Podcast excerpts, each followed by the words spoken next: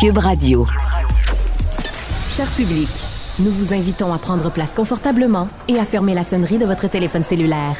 En cas d'incident, veuillez repérer les sorties de secours les plus près de vous. Bon divertissement. 1, 2, 1, 2. OK, c'est bon, on peut y aller. Sophie Durocher. Elle met en scène les arts, la culture et la société pour vous offrir la meilleure représentation radio. Sophie Durocher. Tout un spectacle radiophonique. Bonjour tout le monde, j'espère que vous allez bien, j'espère que vous aimez le cinéma et que vous aimez en particulier le cinéma québécois. Alors, et c'est sûr que cette semaine, toute l'actualité culturelle a été bousculée, évidemment, parce qu'on a souligné de toutes sortes de façons et avec énormément d'émotion le départ de Karl Tremblay. Et je me suis rendu compte, je me suis réveillée ce matin, je me suis dit, coudonc, Sophie, on n'a même pas parlé du gala Québec Cinéma qui va pourtant avoir lieu le 10 décembre sur les ondes de Nouveau. Et ben, c'est cette semaine qu'on a su qui étaient les finalistes et qui seraient aussi en nomination pour le prix du public. Et je me suis dit, ben là, quand j'ai envie de parler de cinéma et de cinéma québécois, je me tourne vers Maxime Demers, qui est journaliste culturel au Journal de Montréal, Journal de Québec, et Maxime est justement là avec nous. Bonjour Maxime. Salut.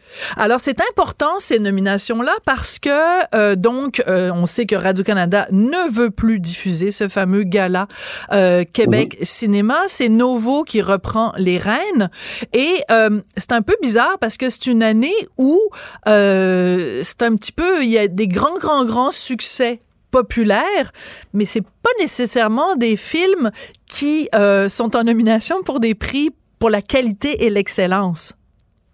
Non, c'est ça. C'est souvent le cas quand même. Ouais. Là, ça revient souvent. Puis j'ai même envie de dire que c'est la même chose aux Oscars. En fait, là, c'est pas les films. Cela dit, il y a quand même certains films qui ont là-dedans qui ont bien fonctionné. Un film comme... moi, je pense qu'un film comme Confession aurait peut-être pu avoir plus de nominations. Il en a quand même obtenu 4. Ouais. Mais c'est vrai, comme tu dis, les films qui ont...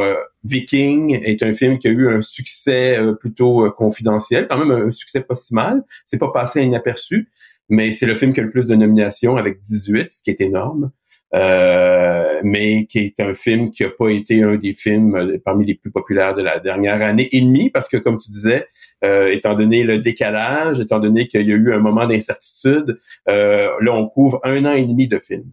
Voilà. Alors, c'est important de le mentionner. Donc, les films qui sont en nomination pour ce gala 2023 sont des films qui sont sortis sur les écrans québécois entre mars 2022 et août 2023. Ce qui explique 2 absences, qui explique que, bon, Testament n'est évidemment pas là parce qu'il est sorti en octobre, et un deuxième absent, Simple comme Sylvain. Donc, voilà. Donc, alors, c'est plutôt le film précédent de Monia Chokri. Donc, c'était quand même assez rigolo. C'est quand même Babysitter, donc, qui est... qui est sorti tout de suite après la période, c'est-à-dire il est sorti avant la dernière présentation du gala Québec Cinéma. Donc, il est sorti en mai 2022. Il y a eu un gala Québec Cinéma en juin 2022. Donc, c'est un peu mêlant tout ça. C'est un petit peu mélangeant, mais on va commencer par le prix du public parce que, évidemment, les gens qui nous écoutent, c'est un petit peu le prix coup de cœur. C'est le prix où on va vraiment... Alors, je vais nommer les films. Et les gens peuvent voter. Voilà, et les gens peuvent voter. C'est pour ça que je commence avec ça parce que je trouve que c'est extrêmement important. Donc, si je regarde les films en nomination, donc 23 décembre, on sait que ça a été un gros succès populaire, pas tant un succès critique. Confession de Luc Picard, Qu'attaque le brave beluga, Le temps d'un été et Les hommes de ma mère. Bon, moi, tu le sais, j'ai écrit des chroniques là-dessus. Les hommes de ma mère, j'ai trouvé ça très ordinaire, Le temps d'un été très ordinaire, 23 décembre très ordinaire, et pourtant Confession, je trouve que c'est un film magnifique, mais si on se fie au public, ben le public va me contredire complètement, là. Ben oui, totalement, parce que on parle de film parce que c'est la norme maintenant pour un film qui obtient du succès populaire, on tourne entre 1,5 et 2 millions de dollars au box-office. C'est des films qui ont tous fait à peu près ça, Confession, les hommes de ma mère, je pense que c'est près de 2 millions, Le temps d'un été c'est 2 millions, 23 décembre c'est 2,1 millions. Mais effectivement, en termes de la plupart de ces films-là, ne sont pas les films qui ont obtenu les meilleures critiques. Oui. Alors, Confession. À part Confession. Alors, tu nous parlais tout à l'heure de ce très bon film, Viking, donc de Stéphane Lafleur, et c'est celui qui reçoit le plus de nominations. Et tu l'as dit, il n'y a pas énormément de gens qui sont allés voir ce film-là. Par contre, ce film-là, il y a eu une vie à l'extérieur, il a été présenté à l'étranger, dans des festivals, etc. Est-ce que c'est pas Oui, c'est ça. Et est-ce que c'est pas un peu aussi typique d'un certain cinéma québécois? Parce que je l'ai vu, Viking, tu l'as vu aussi. C'est un humour très particulier. Moi, j'aime beaucoup l'humour décalé de Stéphane Lafleur. Mais c'est comme, on a l'impression que c'est un peu des blagues pour un petit milieu. C'est un humour très... qui est pas nécessairement niché. Grand public. Oui, niché, tu vois ce que je veux dire? Alors que Monia Chokri, oui, elle a un sens de l'humour très particulier, mais n'importe qui peut aller voir ses films et trouver ça drôle. Ben, moi, je pense pas, j'irais pas jusqu'à dire que c'est un humour qui s'adresse au milieu, là. Je pense que c'est plus un humour niché, c'est-à-dire c'est un humour particulier. Quand on a suivi, t'as vu les autres films de Stéphane Lafleur, Tu dors Nicole, on est dans un style d'humour complètement... décalé. Dans ce cas-ci, c'est en plus un scénario complètement fou. Moi, j'ai jamais vu ça nulle part. Je veux dire, c'est une idée géniale quand on y pense. Oui. Ça fait du bien de voir des films qu'on n'a jamais vus. Oui, tout à fait. Alors, c'est extrêmement original. Donc, c'est il y a des vrais astronautes qui sont sur dans une mission spatiale. Une mission sur Mars. Sur Mars, et on décide de répliquer, donc de prendre des gens qui répliquent en fait chacun des astronautes pour voir comment on pourrait régler sur Terre des problèmes qui se posent dans l'espace. Donc l'idée est absolument géniale, mais comme souvent malheureusement, il y a une bonne idée de départ, puis après ça fait pouet, puis il arrive peut-être pas à mener son idée jusqu'à la fin, là. Ben, peut-être.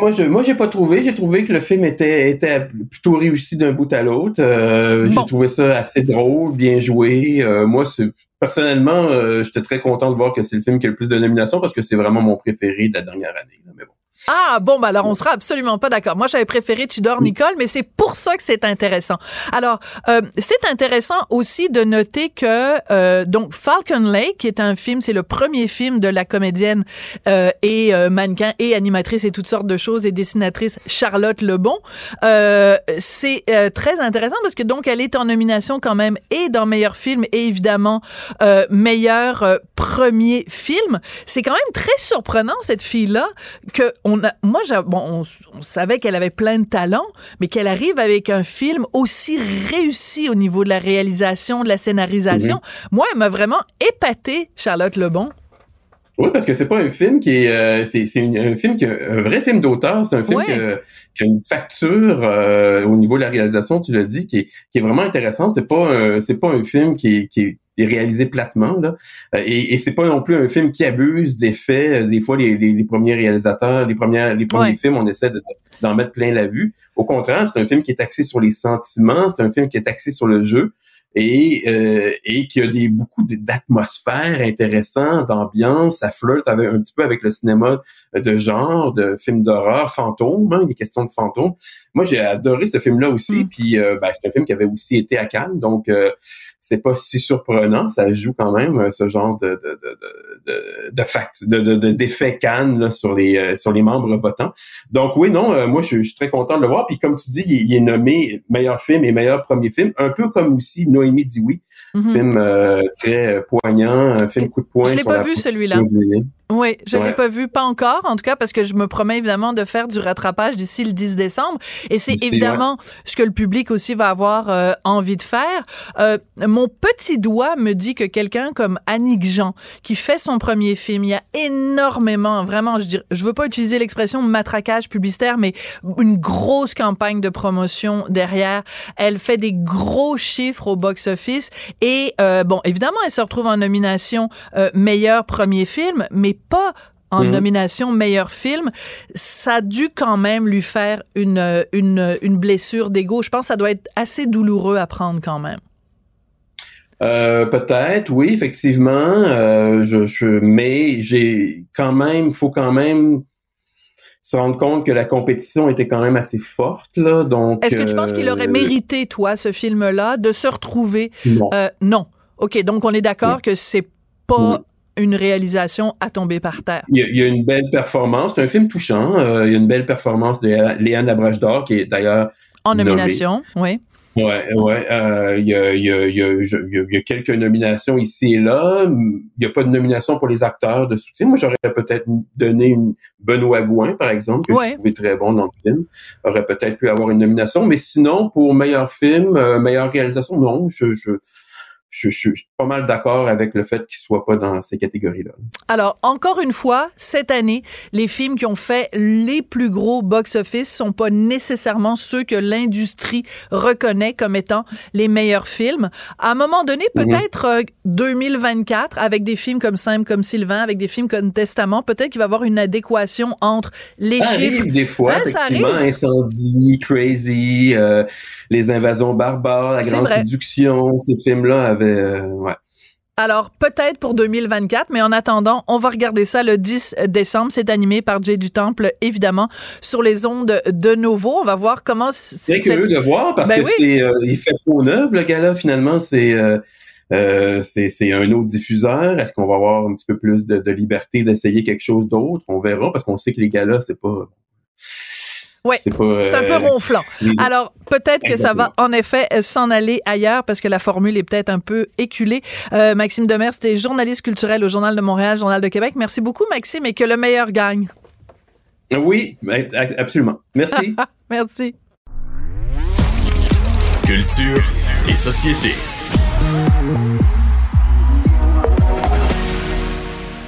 Jean-François Barry, tu as un chien? Et quand tu vas promener ton chien, tu te rends compte que les autres propriétaires de chiens ne sont pas aussi parfaits que toi. Bon, je dirais pas que je suis parfait. Mon chien l'est, par exemple. Tu devrais voir Cooper, Stéphane Breton. Il est tellement beau, ça n'a pas de bon sens. Mais j'adore les animaux. J'en ai toujours eu. Alors aujourd'hui, c'est pas une chronique contre les animaux.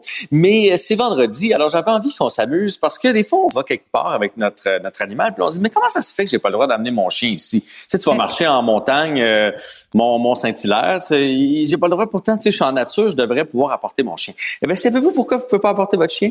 Parce que les gens qui ont des chiens ne sont pas tous brillants. Voilà. Disons ça comme ça. Ce sont des cabochons, ou peut-être devrait-on dire des cabochiens?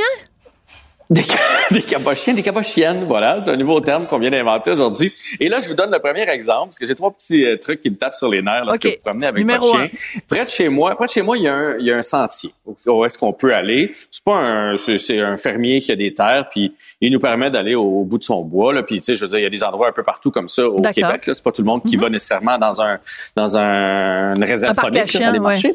Ouais, ou les parcs à chiens. Et ce qui me fait capoter, c'est que les gens amènent leur petit sac à crottes. Parce que ça, déjà, ils ramassent leur caca parce qu'il y en a qui est là. Mais eux ont la décence d'apporter le sac à crottes. Donc ça, tu fais, mais bravo, même si c'est dans un champ, ils ramassent parce qu'évidemment, on se promène là. Et là, ils ramassent leur sac à crottes. Et qu'est-ce qu'ils font avec leur sac à crottes? Parce que t'es pogné avec ça dans les mains. Tu sais, c'est pas bien le fun de faire ta promenade avec ça. Mais soit qu'ils l'accrochent à une branche, soit qu'il laisse sur une roche un tronc d'arbre. Je t'ai envoyé des photos, oui, là, j'invente pas ça. Je t'ai envoyé des photos, là. C'est dégueulasse.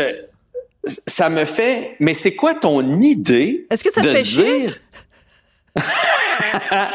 Oui, ça me fait chier. Non, mais pour vrai, c'est encore pire parce que là le caca dans le sac, là, il est pas prêt de se désintégrer, on s'entend, parce que là tu l'as comme mis dans quelque chose qui va le protéger pour qu'il perdure, j'imagine. Ouais. Puis c'est quoi que tu te dis? Il y a un pic-bois qui va aller gosser après ça quand l'hiver va prendre.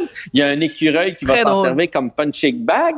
Non mais à quoi tu penses de dire je vais le laisser après une branche d'arbre? Puis il y a un moment donné, il va tomber ou il y a quelqu'un qui va venir le chercher. Je veux dire, il n'y a pas personne qui va passer. Il n'y a pas d'entretien de la ville là, qui se fait dans ce bois-là. Fait que j'en reviens pas que ces gens, des gens aient des comportements comme ça. Mais peut-être aussi qu'il n'y a pas de poubelle. Et en effet, si tu dis que c'est quelqu'un dans un champ, mais moi, je ne comprends pas pourquoi quand les gens vont à la SPCA ou vont acheter un chien, là, quand ils adoptent un chien, ils ne savent pas que ça vient avec des tonnes et des tonnes d'excréments. Ils ne se sont pas posé la question de savoir est-ce que ça m'intéresse de traîner un sac à caca pendant peut-être 5 kilomètres. Si tu n'es pas capable de traîner ton sac à caca, ben n'aie pas de chien. Ouais, mais tu sais Sophie, un chien là, c'est 2-3 caca par jour, 2-3 petites crottes de même, fait que c'est entre 6 et 9 crottes à ramasser par jour. Je pense que tu devrais savoir ça. Puis moi-même, parce qu'un chien des fois c'est Moses, ça va le faire au mauvais moment là. Tu sais, tu traverses la rue, ça le fait là à l'intersection pendant que toutes les autos sont là. Fait que ça n'a pas toujours la décence de dire hey, je vais attendre à la fin parce que mon maître va être obligé de se promener avec mon sac à crottes. C'est sûr que si tu fais une boucle, faut que tu le traînes. Moi, ce que j'ai déjà fait. Bon, et je repasse par le même chemin. Fait que oui, je vais le laisser, mettons, sur le bord de la trail. T'es comme le petit pousset de la crotte. T'es le petit c'est pour être sûr de retrouver mon chemin. Mais je veux dire, je le ramasse. Fait que je comprends pas, pour vrai, les gens qui ont des comportements comme ça puis qui pensent que quelqu'un va passer par magie puis qu'il va partir avec ça. Imaginez le sac de plastique une fois qu'un animal va avoir ouvert ça, le petit écureuil qui va mourir dedans, etc. Bref, premier mauvais comportement. Alors, deuxième mauvais comportement. Mais quand même, on apprécie quand même que les gens au moins le ramasse parce que il y a tellement de gens qui les ramassent pas, donc on donne quand même une note de 5 sur 10, pas un 0 sur 10. Le deuxième comportement... Pour te dire, attends un peu, j'avais oublié de te compter ça. Okay. J'avais pas prévu de te compter ça. Et quand j'avais un autre chien avant, j'habitais à côté d'un parc, OK? Puis moi, mon chien faisait toujours ses besoins derrière la maison. Mais de temps en temps, j'avais un tas en avant de la maison. Et je me disais, ça se peut, là, tu sais. Puis à un moment donné, ma chienne est décédée. Mais sais-tu quoi? J'ai continué à retrouver des tas. Fait que ça voulait dire qu'il y a des gens qui passaient qui se disaient quand même que mon chien a chié là, c'est pas grave. Il va penser que c'est son chien à lui. Fait qu'il le laissait là. Mais ça faisait 3-4 mois que j'avais plus de chien là, donc ça peut pas être le mien. Deuxième comportement, cette semaine encore, je suis allé me promener. J'allais me promener à Rougemont avec ma blonde. On aime bien faire de la randonnée en montagne. Donc on est allé à Rougemont faire une petite randonnée. Puis il y a quelques jours où tu as le droit d'amener ton chien. Et évidemment, il doit être en laisse. On s'entend que les sentiers comme ça, quand tu te promènes en sentier, c'est quoi? 3 pieds de large, Sophie? Hein? Oui. Tu sais, quand tu fais de la... Bon, tu sais, c'est pas une autoroute, là. Non. C'est pas le boulevard Tachereau, là. Ouais. Non. Non. La laisse de votre chien ne peut pas avoir 15 pieds. Tu sais, la laisse extensible, je veux dire. Mais non. Parce que là, il est comme plus en laisse. Parce que là, quand tu le croises, le chien est 12 pieds en avant de vous. Exact. Fait qu'il s'en vient nous voir. Puis j'adore les animaux. Reste que quand il y a un gros golden ou un gros labrador ou un terre-neuve qui fonce sur toi, tu sais pas sur le coup, là, tu sais, s'il t'a reconnu puis s'il est gentil. T'imagines que oui. Fait que quand on se promène en montagne, c'est pas la laisse élastique, parce que de toute façon, le petit piton, si vous avez un labrador, le petit piton qui ramène la laisse, le labrador, ça le nave pas ben, il est plus fort que ça. Donc, le principe de la laisse, c'est de l'avoir près de soi. C'est pas qu'il soit à 15 pieds en avant. On est d'accord? Oui, on est tout à fait d'accord. Troisième conseil, ça me fait capoter. Est-ce que tu sais qu'il existe des porte-chiens, un peu comme les porte-bébés? Les gens font de la randonnée avec leur chien, soit ici, là, ventral, là, avec le chien comme un bébé, ou encore sac à dos en arrière. Mais j'avais déjà vu ça pour les chats, parce qu'il y a comme une espèce de petit hublot, les gens qui se promènent avec leur chat, où j'avais vu la poussette. Mais le sac à dos, ça, j'avoue que pour aller faire de la randonnée, j'avais pas vu ça. Attends, Audrey, elle a ça, t'as quoi, toi, Audrey? Bon. Ah. Alors, elle dit que ses parents ont le sac pour promener le chien et elle adore ça. Bravo, Audrey. Tu peux mettre la poussette. T'as raison, la poussette va un peu dans le même lot. Je comprends, c'est un petit... Tu sais, des fois, il y a des chiens qui sont tellement petits... des chiens de poche. On dirait un petit mulot. Là. Ça, c'est correct, c'est pas fait pour marcher dans le bois. Mais si t'as un chien de moyenne grosseur... Ça va pas là. Logiquement, à moins que je me trompe, avant qu'on les garde à la maison... Ils étaient dans la nature, ces chiens-là. Ils sont capables de marcher dans le bois, sont capables de marcher dans un sentier. Si vous êtes capable, vous, de faire 4,2 km en 1 heure et demie, je pense que votre chien est capable aussi. Donc, quand on prend une marche dans la rue, le chien, il va pas dans la poussette, puis il va pas dans le pack-sac non plus. Non, puis de toute façon, je m'excuse, mais ton chien, il a aussi besoin de marcher pour sa santé, sinon ça fait des chiens complètement... tout croche ou obèse. Et je ne veux pas faire de la grossophobie canine, Mais, non, c'est bon pour la santé du chien de perdre un petit peu de poids. Donc, trois judicieux conseils. On ramasse les cacas, on la laisse, on la garde près de soi. Et... puis on laisse marcher notre chien parce qu'il y a 4 belles pattes pour ça. OK. Et la meilleure aussi solution, c'est peut-être de juste pas avoir de chien, parce que moi, j'ai peur des chiens. Et quand je croise des chiens, ben ça me fait paniquer totalement. Puis il y a toujours quelqu'un pour me dire « Ah, ben là, il est gentil, le mien. » Puis là, j'ai envie de lui dire « Mais je le dis jamais. » Ben si vous aviez quelqu'un qui a peur de l'avion, qu'est-ce que vous pensez que ça peut y faire à cette personne-là? Tu lui dis que l'avion, il est gentil. Une phobie, c'est une phobie. C'est une phobie. Merci beaucoup, Jean-François Phobie. Barry. Salut. Elle se déplace du côté court au côté jardin pour couvrir tous les angles de la nouvelle. Pour savoir et comprendre, Sophie Durocher. Émotionnelle ou rationnelle. En accord ou à l'opposé. Par ici, les brasseurs d'opinion et de vision. Les rencontres de l'air. On parle avec Christian Rioux, qui est correspondant à Paris pour le quotidien Le Devoir. Christian, votre sujet me surprend aujourd'hui. En même temps, je trouve ça passionnant. Vous voulez nous parler des utilisateurs de plateformes comme Uber Eats et Deliveroo. Deliveroo, je pense pas que ça existe ici au Québec, mais Uber Eats, évidemment, on connaît. Et qui sont-ils, ces utilisateurs? Et voilà, c'est l'étonnement qu'on a eu, que tout le monde a eu hier en lisant Le Point, hein, qui a fait faire un sondage par une firme qui s'appelle Cluster, qui est une firme un peu particulière qui fait des sondages, mais en classant les résultats par famille politique. Vous voyez? Alors, on a la droite, on a l'extrême gauche, voilà. Donc, on sait un peu quelles sont les mœurs, les habitudes de ces gens-là. Et on a fait un sondage justement sur qui utilise le plus les services de livraison à domicile, comme ça, de nourriture, de bouffe, hein, comme on dit. Et étonnant, on penserait que théoriquement, le consommateur de gauche est le plus sobre, le plus économe, celui qui consomme le plus de manière, comme on dit aujourd'hui, éthique. Eh bien, écoutez, le consommateur, celui qui consomme, la famille politique qui consomme le plus, qui fait le plus appel à ces services-là, c'est la gauche et l'extrême gauche. Ah ouais. C'est tout à fait étonnant. Vous voyez, en moyenne, dans la société française, 19% des gens vont faire appel à des services comme ceux-là de temps en temps. Mais à gauche, c'est 29%. Donc, c'est déjà beaucoup plus. Et si vous prenez le groupe des 5%, là, des gens qui sont le plus à gauche, qui sont les gens qui votent Mélenchon, là, ce sont les gens qui votent Québec solidaire, eh bien, on atteint 46%. Wow!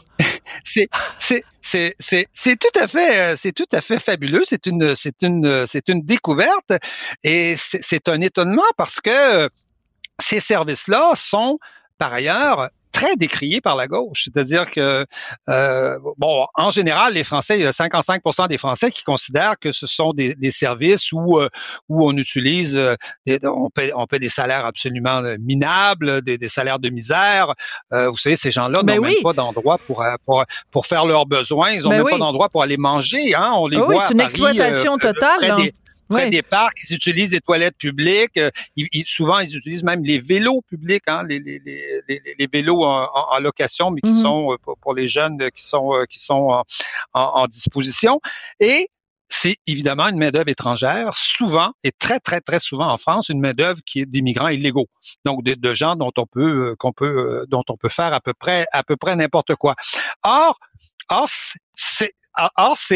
c'est à l'extrême gauche. Ben oui. Dans le programme de Jean-Luc Mélenchon, on parlait même d'une économie de voyous, hein, d'un milieu voyou. C'est l'expression qu'on utilisait pour décrire cette espèce de surexploitation qui crée une espèce de lune-peine prolétariat aujourd'hui. Mais c'est-à-dire qu'en fait, quand il disait voyou, il parlait des entreprises et pas évidemment des gens qui sont employés. D'accord. Non, des entreprises. Mais, d'accord. Mais c'est là que la gauche ou l'extrême gauche est bourrée de contradictions, et c'est pour ça qu'on l'aime, parce qu'elle nous offre des occasions de se réjouir quasiment quotidiennes. C'est-à-dire qu'elle est pétrie de contradictions entre ce qu'elle prêche et ce qu'elle pratique.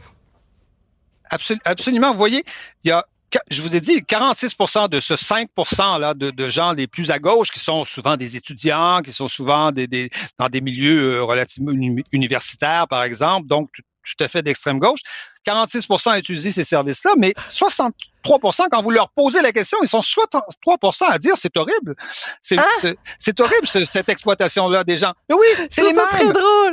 Oui, c'est fascinant. C'est-à-dire, c'est les mêmes. Vous voyez bien que on a à la fois des milieux qui sont hyper écologistes, mais en même temps hyper consuméristes. Mais c'est-à-dire, oui. On a quelque part les deux, et je suis tombé récemment sur un sondage fait en 2019, 2020 à peu près, qui essayait de voir chez les jeunes et chez les personnes plus âgées ou d'âge moyen, les jeunes trient moins les déchets que les personnes âgées. Ah oui. Pourtant, ils n'arrêtent pas de nous en chiquiner avec ça. Absolument, absolument. C'est 64-80, vous voyez? 64-80%. C'est très drôle. Mais d'ailleurs, oui, si je peux me permettre, Christian, il y avait eu une manifestation à un moment donné ici à Montréal quand avec Greta Thunberg et tout ça, et il y avait des gens, beaucoup de gens s'étaient amusés parce qu'après le passage de la grande manifestation, de ce grand rassemblement, c'était rempli de bouteilles en plastique et de détritus qui jonchaient le Mont-Royal et tout ça. Donc, c'est quand même aussi un petit peu contradictoire. On pourrait penser que quelqu'un qui s'intéresse à ce point-là à l'environnement, au point de vouloir marcher et de descendre dans la rue, aurait quand même des considérations sur ramasse-la donc, ta bouteille en plastique. Oui, absolument. C'est-à-dire que le sondage dont je vous parlais, acheter des légumes frais, les personnes plus âgées le font plus que les jeunes. Vous voyez, plus que les jeunes se préoccupent moins de ça. Les emballages, par exemple. À Paris, régulièrement, je vois des personnes âgées arriver à l'épicerie avec leur boîte d'œufs vide. Vous voyez, la boîte d'œufs, ils la ramènent. Ils la ramènent à l'épicerie pour dire, ben écoutez, voilà, j'en ai plus besoin, je la ramène. Vous verrez jamais un jeune faire ça. Oui, ben de toute façon, au Québec, ça se fait pas parce qu'il y a le MAPAC qui nous interdirait de le faire. Je sais. La France, c'est autre chose. En France, ça se faisait traditionnellement. Oui, oui, oui. Ça se faisait traditionnellement et les personnes âgées contre ça. Mais vous verrez jamais ça. Donc, on est vraiment dans une contradiction. C'est-à-dire, on a une jeunesse qui est hyper écologiste, qui prêche l'écologie, qui l'est sincèrement, hein, je pense, mais aussi sincèrement, qui sincèrement veut l'écologie, mais qui, de l'autre côté, est plus consommeriste que ses parents. Ouais. Donc, et plus sur Amazon, et plus sur tous ces services-là, sur le téléchargement, par exemple, le streaming, ce qu'on appelle le streaming, c'est une consommation d'énergie absolument fabuleuse.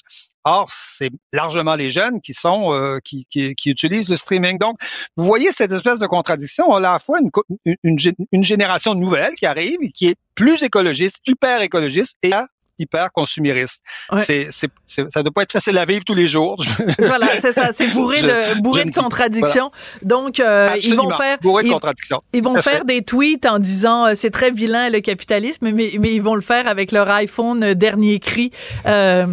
Ils ont des iPhones dernier cri que les personnes plus âgées ne se payent pas très souvent. Voilà, exactement. Donc vous nous avez bien fait rire en ce vendredi, on en avait bien besoin. Merci beaucoup, Christian Rioux. Ah, merci infiniment. À bientôt. Au revoir. Qu'elle soit en avant ou en arrière-scène, Sophie Durocher reste toujours Sophie Durocher. Quel plaisir de recevoir David Goudreault, qui est chroniqueur, qui est romancier, qui est poète, qui est performeur québécois. Si on trouve le fil rouge entre tout ça, ben c'est un homme de lettres dans le vrai sens, dans la vraie noblesse du terme. David, bonjour, comment vas-tu? Bonjour Sophie, ça va très bien, merci. Merci, et très bien moi aussi. Évidemment, cette semaine, tout le Québec est en deuil, pour ne pas dire en berne, avec le départ de Karl Tremblay. Un homme de mots comme toi, ça a dû t'inspirer, en tout cas des réflexions. On va parler bien sûr de ton livre et de ton spectacle tout de suite après, mais je pouvais pas m'empêcher de te demander un petit peu ta réaction au départ de Karl Tremblay. Ben, c'est vraiment en deux temps. En fait, je pense que j'ai été touché. Je suis attristé, comme la plupart des gens au Québec, parce que c'est quelqu'un qui est extrêmement attachant, généreux. J'ai eu la chance de le voir souvent en spectacle, vraiment une bête de scène inspirante. Et en même temps, je trouve qu'il y a une grande beauté à la mobilisation parce qu'il y a un vent vraiment de sympathie, une mobilisation de la nation dans ce qu'elle a de plus, je dirais, affirmé. Parce que les cow-boys fringants, c'est extrêmement québécois, c'est Keb, et ça a rayonné partout au Québec, ça a rayonné partout au Québec et bien au-delà en France, ils soulevaient des foules. Donc, je trouve ça beau que les gens non seulement veulent le célébrer, mais qu'ils désirent aussi, j'ai l'impression, protéger le patrimoine. Le réflexe, c'est de faire jouer ses chansons, c'est de les réécouter, de partager des souvenirs de spectacles. Donc, il y a un amour aussi pour le Québec derrière. Donc, je salue l'homme, je salue sa mémoire. C'est important de vraiment lui rendre hommage de toutes les façons possibles. Mais réjouissons-nous qu'un groupe aussi québécois mobilise encore de cette façon. Et aussi qu'il y ait encore une cause ou enfin un événement qui puisse nous faire oublier toutes nos différences et qu'on soit tous des politiciens de toutes les inclinaisons, des gens de toutes les origines réunis derrière un seul homme. Moi, j'avoue que c'est en effet très, très émouvant et plein de poésie. Alors, écoute, je veux d'abord te parler de ce livre qui paraît ces jours-ci, Les lettres attachées. Tu as décidé de publier donc ces fameuses lettres que tu as fait à la télé, à l'émission Bonsoir, Bonsoir. Et ce qui est intéressant, c'est que c'est pas juste une transcription des lettres que tu as lues à la télé, que tu as performées à la télé, mais à chaque fois, tu nous offres des réflexions sur ces lettres-là. Alors, la première, c'est lettres aux alcooliques et aux dépendants. Et j'étais très touchée d'apprendre que cette lettre-là, elle a été utile à beaucoup de gens. Ouais, ben il y a plusieurs lettres qui ont résonné, qui ont été récupérées dans la belle façon, je dirais, dans le bon sens du terme. Elles ont été récupérées. Certaines l'ont peut-être été dans le mauvais sens aussi. Par contre, on en parlera plus tard. Ouais. Celle-là, je pense que elle est très importante pour moi. Premièrement, cette année, ça fait 15 ans que j'ai arrêté de consommer. Bravo, donc, bravo, David. Merci Sophie, c'est gentil.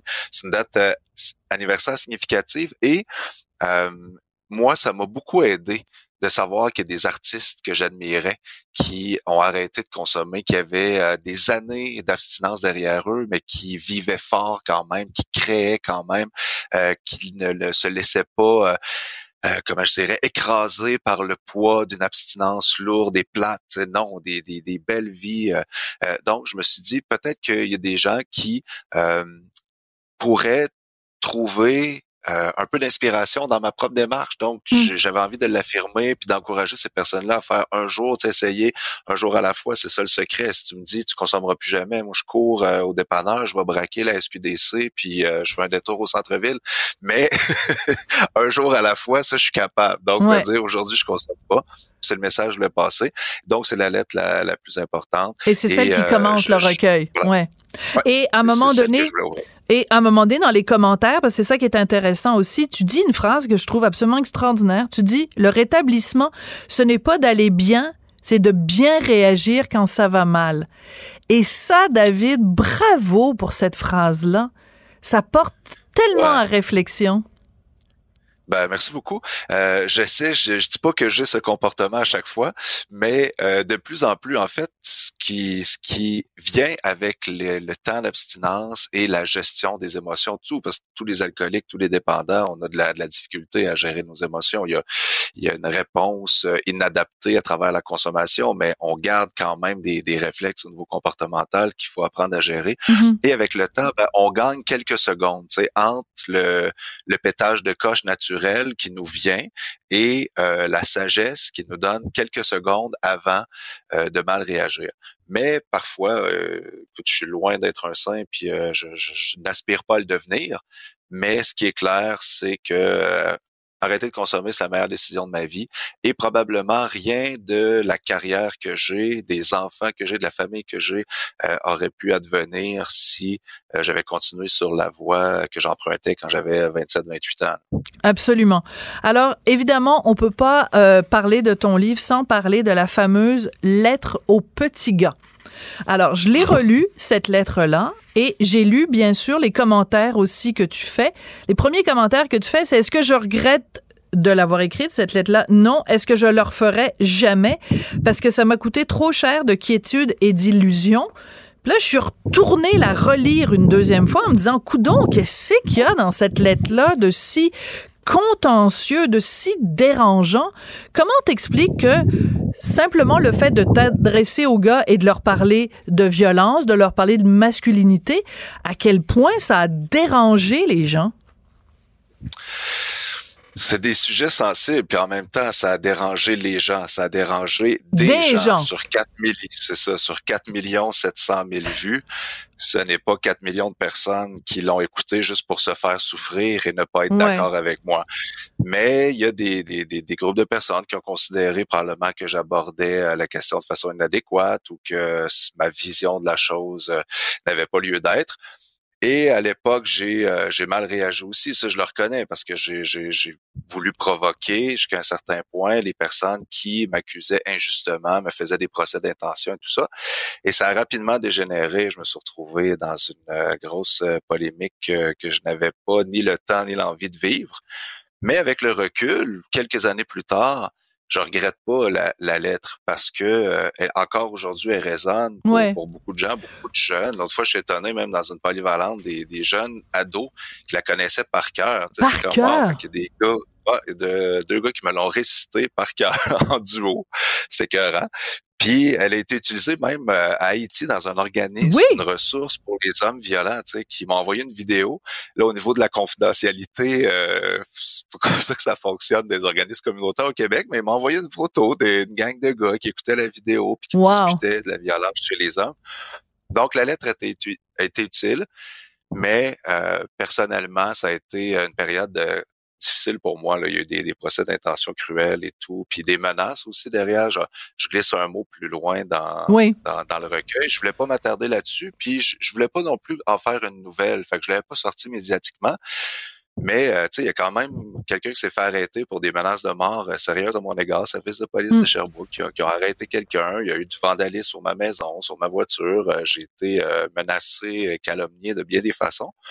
Mais, au-delà de tout ça, le message existait, il a résonné pour les bonnes personnes, je crois, mais désormais, clairement, quoique je suis retourné, tu sais, j'en ai fait d'autres lettres engagées, mais désormais, clairement, il y a une vigilance qui n'était peut-être là, ou une légèreté que j'ai perdue en cours de route, une certaine naïveté. Quelle tristesse! Aussi. Mais c'est triste, David, ce que tu nous dis, parce que t'es une voix importante, t'as ta façon à toi de dire les choses, t'as ta façon à toi de t'adresser aux gens en leur parlant à la fois à leur tête et à leur cœur. Et quand je t'entends dire, quand je te lis et que tu dis, si c'était à refaire, je le referais pas, il y a une forme d'autocensure, et ça, je trouve ça triste dans la société d'aujourd'hui, David, mais je comprends, c'est sûr, si t'as eu des menaces puis il y a eu du vandalisme sur ta maison, t'as pas envie de retourner là. Mais il y a une tristesse là-dedans, non? Oui. D'ailleurs, dans mon nouveau spectacle, j'ai tout un numéro sur la censure. Je pense qu'il pourrait vous intéresser particulièrement. Mais en même temps, c'est une, je dirais en demi-teinte parce que je serais plus prudent.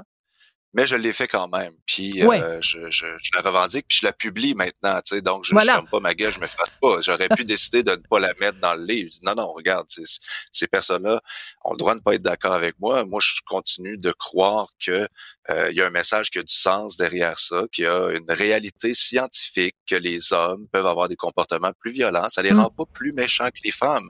Ça s'appelle la génétique, ça s'appelle la testostérone, ça s'appelle aussi l'éducation derrière. Il y a un paquet de facteurs. Mais c'est complexe. Puis j'avais envie, de nommer ça à ce moment-là. Ceci dit, il y a d'autres lettres aussi qui, sans nécessairement faire polémique, on fait réagir, on fait réfléchir. Voilà, et on les retrouve. Oui, même voilà. Tout à fait. Ben, j'allais lire un extrait, mais finalement, je pense que la meilleure chose, c'est que les gens. Je serais curieux de t'entendre lire un extrait. Non, mais c'est parce que tu vas pas aimer l'extrait que j'ai choisi. C'est tu ne peux pas envoyer des photos de ta graine si on ne te le demande pas explicitement, même si t'as la plus belle graine de Sainte-Hyacinthe. Je trouvais que c'était assez bien envoyé, et on salue les gens évidemment de Sainte-Hyacinthe qui en ont peut-être des très belles ou peut-être pas. Mais moi j'aime ça, j'aime les gens qui ont du front tout le tour de la tête, tu le sais, David. Donc, écoute, un nouveau spectacle, donc, en 2024. Sais-tu quoi? Tu reviendras quand on sera plus près de la diffusion du spectacle pour nous en reparler. Mais entre-temps, ce livre-là est disponible, Les lettres attachées, textes et réflexions. Et c'est vraiment important d'avoir la lettre elle-même et la réflexion que tu as sur l'impact de ces lettres-là. Merci beaucoup, David Goudreault. Merci Sophie, bonne journée. Bonne journée.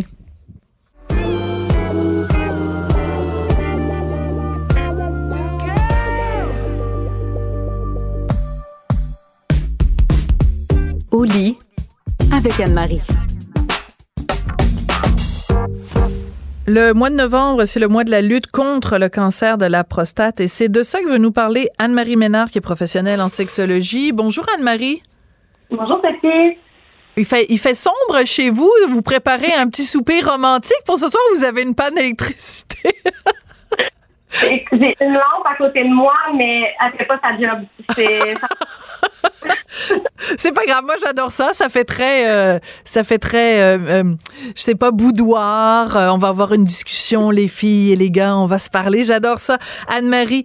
Donc, le mois de novembre, vous avez un petit quiz sur la prostate. Je suis déjà inquiète. Je déteste les quiz.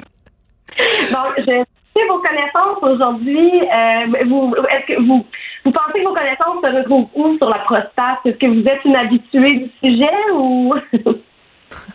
Vous savez que c'est super gênant les questions que vous me posez là, Anne-Marie.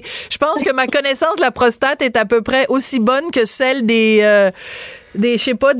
miniatures perses au 12e siècle dans le royaume perse supérieur longitudinal. C'est comme quasiment zéro, là. Oui. OK. Ben, c'est un quiz qui va être tout en douceur, mais qui va aussi éduquer les gens sur le sujet parce que, comme vous l'avez mentionné, le mois de novembre est le mois pour la lutte. Puis en plus, on a Karl Tremblay dans les aussi qui a mené un combat avec le cancer de la prostate. Donc, on la sous-estime grandement dans les rapports sexuels, mais je vous dirais qu'elle est quand même très importante, bien qu'elle est invisible et seulement détectable au toucher. Donc, avant de commencer, je voulais la situer sur le corps humain au niveau de l'anatomie. Elle se retrouve en dessous de la vessie. Oui, attendez 2 secondes, Anne-Marie. On va, parce qu'on vous entend assez mal, et donc on me dit dans l'équipe de prendre votre cellulaire et d'enlever le haut-parleur. OK, c'est fait. Voilà, bon, c'est beaucoup mieux. Alors voilà, je vous écoutais. Donc, la prostate se retrouve en dessous de la vessie, et ce qui est particulier, c'est qu'elle est traversée par l'urètre, qui est le conduit par où nous allons uriner ou éjaculer. Et ce qui nous laisse deviner aussi que la prostate a un rôle au niveau de la production du sperme. Si on veut regarder de l'extérieur où elle se retrouve, je ne sais pas si vous connaissez le périnée, mais c'est une petite partie du corps qui se retrouve entre les testicules et l'anus, et elle est environ à 3 cm du périnée. D'accord, mais on a un périnée, nous aussi, les femmes? Oui, on a un périnée, nous aussi, et je dirais qu'il est quand même important là, au niveau de l'orgasme, etc. Et même chez les hommes, je vous dirais que le périnée est une partie sensible, et la raison pour laquelle elle est quand même sensible, c'est parce que la prostate se retrouve justement à 3 cm. Donc, d'accord. Ça vaut la peine de stimuler. Je vous dis ça comme ça. Okay. Je prends des notes. Ceci dit. Je commence avec mon quiz. Vrai ou faux? La prostate est pratiquement inexistante chez le jeune garçon. Elle se développe à la puberté. vrai? C'est vrai. Donc, la prostate, elle est hormonodépendante. Donc, c'est déjà une bonne réponse. C'est dû à la production de testostérone. C'est la principale hormone sexuelle masculine qui est responsable du développement des caractéristiques sexuelles secondaires de l'homme. Et donc, au fur et à mesure que l'homme va avancer dans sa vie, étant donné qu'on continue de produire de la testostérone, ça se peut qu'elle grossisse un peu plus avec l'âge. D'accord. Prochaine question. Prochaine question. La prostate est responsable de la production du sperme. Ceci dit, à combien de pourcents? Donc A, 10%, B, 25% ou C, 70%? A. La réponse, c'est B, c'est 25%, quand même. Pas négligeable. Ben oui. Donc, c'est une fière productrice du sperme, en fait, pas des spermatozoïdes, mais du liquide séminal qui va être projeté là, avec le sperme. Et ce qui est intéressant aussi à savoir sur le sujet, c'est que le liquide produit par la prostate en est un qui contient des enzymes qui vont aider le sperme à se diluer adéquatement pour que les spermatozoïdes puissent nager aisément vers l'objectif, s'il y en a un, bien évidemment. Donc, elle joue un rôle dans la fertilité également. D'accord. Numéro 3. Vrai ou faux? Le fait d'éjaculer régulièrement aide à prévenir le cancer de la prostate. Je dirais oui. C'est vrai. Donc, il a été prouvé que, victoire, que le fait d'éjaculer régulièrement peut vraiment réduire les chances d'avoir le cancer de la prostate. Donc, c'est une étude qui est sortie en 2016. Ça a été fait sur plus de 32 000 hommes sur une durée de 18 ans. Donc, c'est quand même une bonne étude. Et on a découvert que plus un homme éjaculait, plus il réduisait ses chances d'avoir le cancer de la prostate. Mais on n'a pas de chiffres. Donc, j'ai pas de fréquence à vous donner. D'accord. Mais plus c'est fait, mieux c'est. Bon, ben il y en a qui vont avoir envie de le faire une fois par jour ou même plusieurs fois par jour. À titre, ils vont dire ah ben excuse-moi chérie, c'est pour la prévention du cancer. Alors on a le temps pour une dernière question dans votre quiz prostate. Donc, vrai ou faux, tous les hommes peuvent avoir un orgasme grâce à la stimulation de la prostate. Je dirais oui. Donc, c'est vrai, on la sous-estime grandement. Souvent, on va associer cette pratique-là à l'homosexualité, mais en réalité, tous les hommes en ont une. Donc, pourquoi associer ça à une orientation sexuelle? En effet. C'est la question qu'on se pose. Donc, ça s'apprend, la stimulation de la prostate. Peut-être qu'on fera une chronique sur le sujet prochainement. Je pourrais vous donner des petits trucs. Oui, enfin bref, on fera attention quand même parce que vous le savez que, bon, voilà, c'est ça, il y a des gens mal intentionnés qui pourraient utiliser ça de toutes sortes de façons pour faire des petites blagues sur mon intimité. Alors, on va trouver une façon d'en parler sans que ce soit incriminant pour qui que ce soit. Tout à fait. Merci beaucoup Anne-Marie Ménard, professionnelle en sexologie, merci beaucoup pour vos précieux conseils et pour m'avoir mise sur la sellette aussi avec ces questions. Merci beaucoup. Et à lundi. Cube Radio.